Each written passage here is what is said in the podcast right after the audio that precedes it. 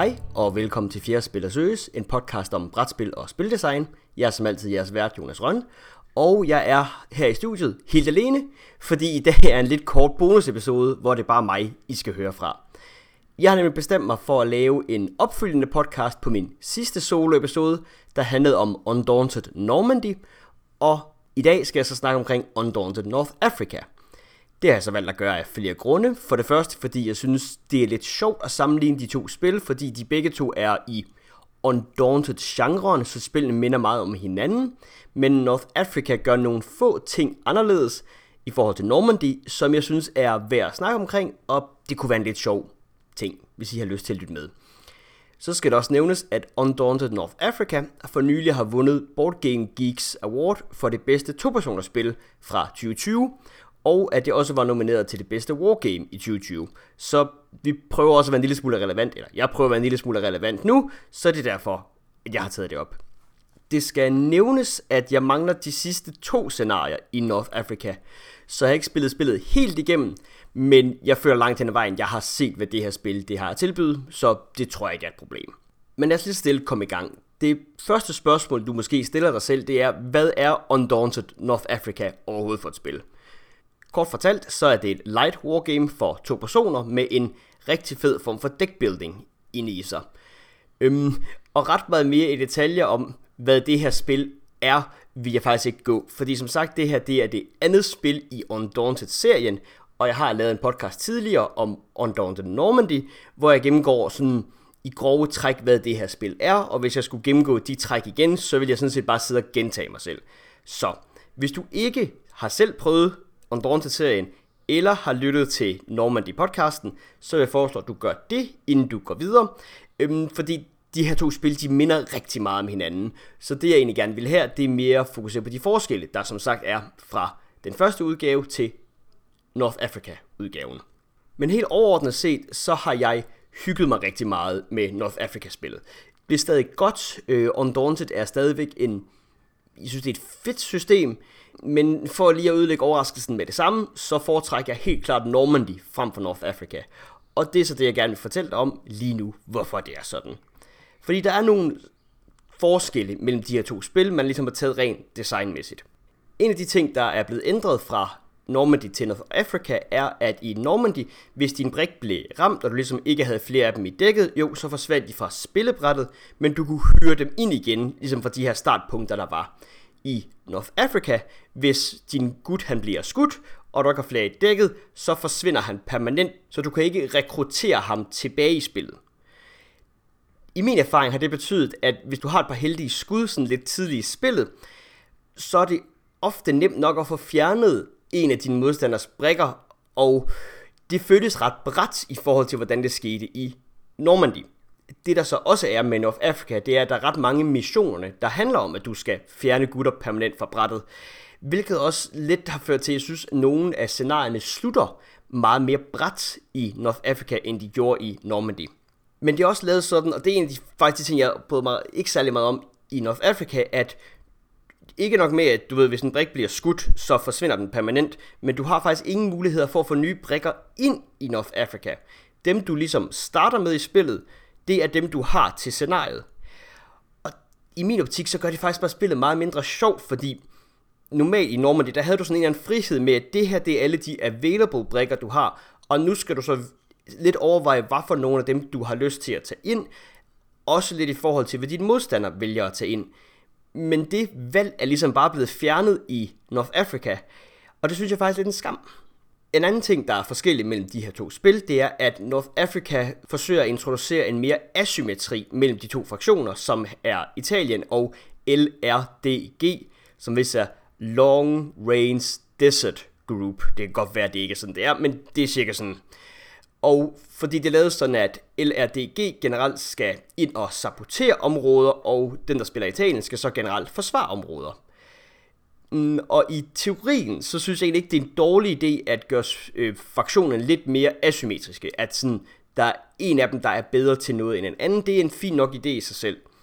Men som jeg tror, jeg sagde i Normandy-episoden, så er asymmetri faktisk ikke et problem. Altså, jo, i Normandy, der er begge fraktionerne, altså de kan have adgang til de samme tropper, Og det værste scenarie i Normandy er faktisk der, hvor alting er fuldstændig symmetrisk, som er det sidste scenarie.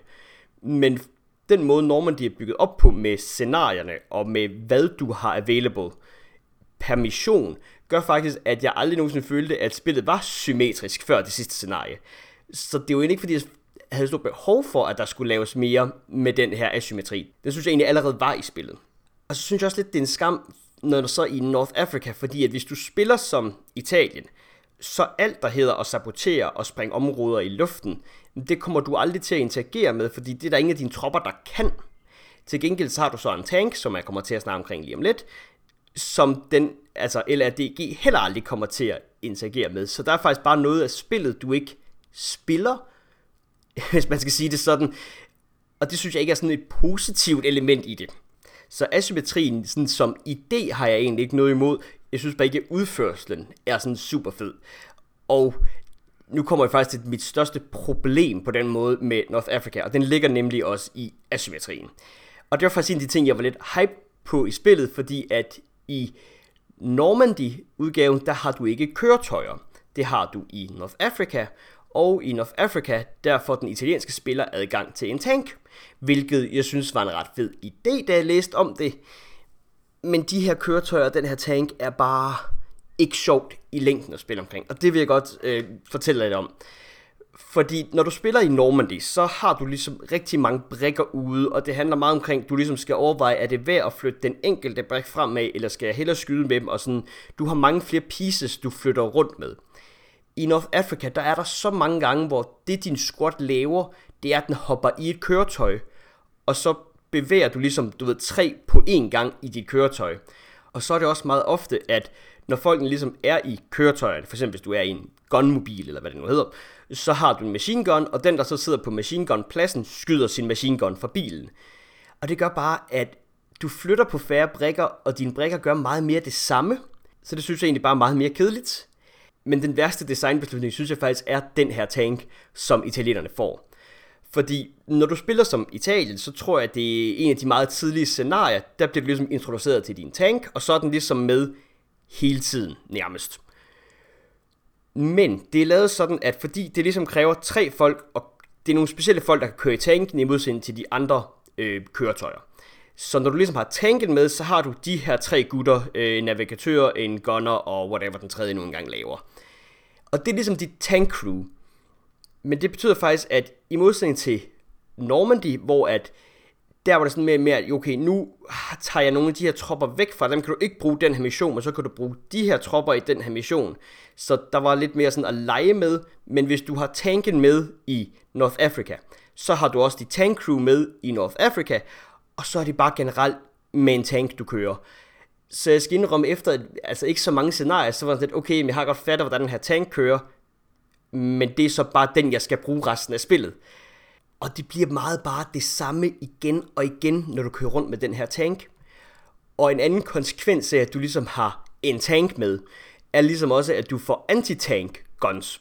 Øhm, fordi at det ikke normale fodfolk kan ikke skyde på en tank, så gør de ingen skade. Men det bliver også bare sådan lidt, okay, jamen hvis du spiller som øh, LRDG, så har du en anti-tank mand, han skal jo så skyde på tanken, fordi han er den eneste, der kan ramme den, og han er god til at ramme den. Så det er heller ikke rigtig en interessant beslutning omkring, hvem skal han skyde på. Og jeg synes bare generelt, at det, at du har køretøjer, som gør, at alle dine tropper er samlet, så bevæger dine tropper sig meget mere samlet, så det er meget mindre sådan, nu sender jeg nogle folk til højre og venstre og i midten, og prøver ligesom at styre den her. Og at du har nogle tropper, der specifikt er lavet til at gå imod andre tropper, så er der bare ikke lige så mange interessante valg i det her spil. Du hopper folk ind i bilerne, så kører du dem fremad, så skyder du med det, de er gode til at skyde på.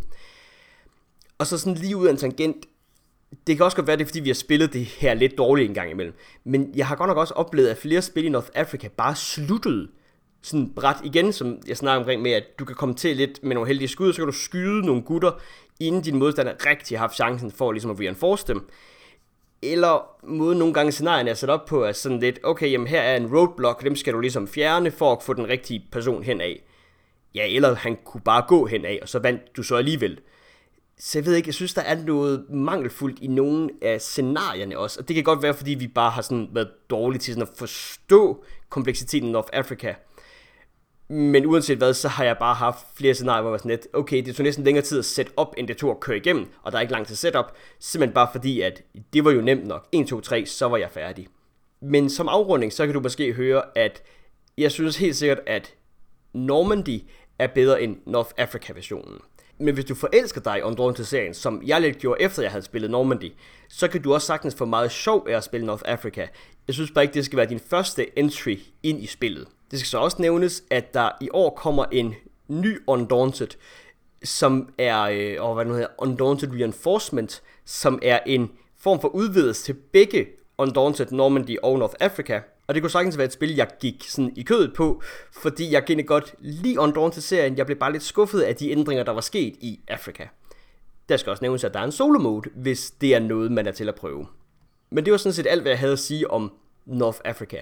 Undaunted-serien er stadigvæk sjov, men jeg blev bare ret skuffet over North Africa, og jeg synes, at jeg ville dele den med jer som en follow-up. Så øhm, til slut vil jeg selvfølgelig sige mange tak, fordi I lytter med. Øhm, vi arbejder generelt ret hårdt her på Fjerspil og Søges på at udkomme regelmæssigt og forsøge at udkomme i en ordentlig kvalitet. Det er ikke altid lige nemt, som du måske har hørt fra vores Oath-episode, så gik der noget galt, hvilket vi er ret skuffet over, fordi det er lang tid siden, eller det er sjældent, at Henrik og jeg er så uenige om et spil, og vi synes egentlig, vi havde en god optagelse, så vi ville ikke bare skrotte den, men desværre er lydkvaliteten ikke, som den helst skulle være.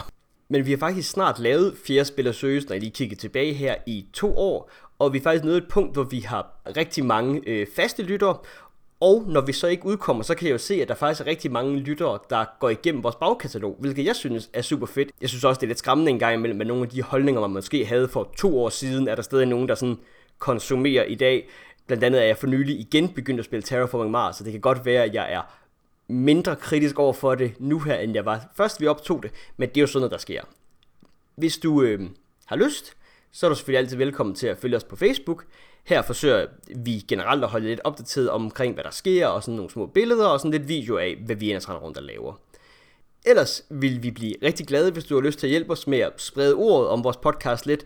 Vi er selvfølgelig en meget niche podcast om, det er jo ikke alle, der har lyst, selvom man er brætspil interesseret, der har lyst til at sidde og lytte en time til omkring, hvorfor Oath måske er godt, måske ikke er. Men hvis du allerede lytter til det, så kan det være, at du kender nogle andre mennesker, som er lige så interesseret i brætspil som dig, og det vil være rigtig fedt, hvis du vil sende os vores vej. Ellers så skal der bare lyde et kæmpe tak til, at du lytter med. Jeg hedder som sagt Jonas Røn, og jeg siger tak for denne gang.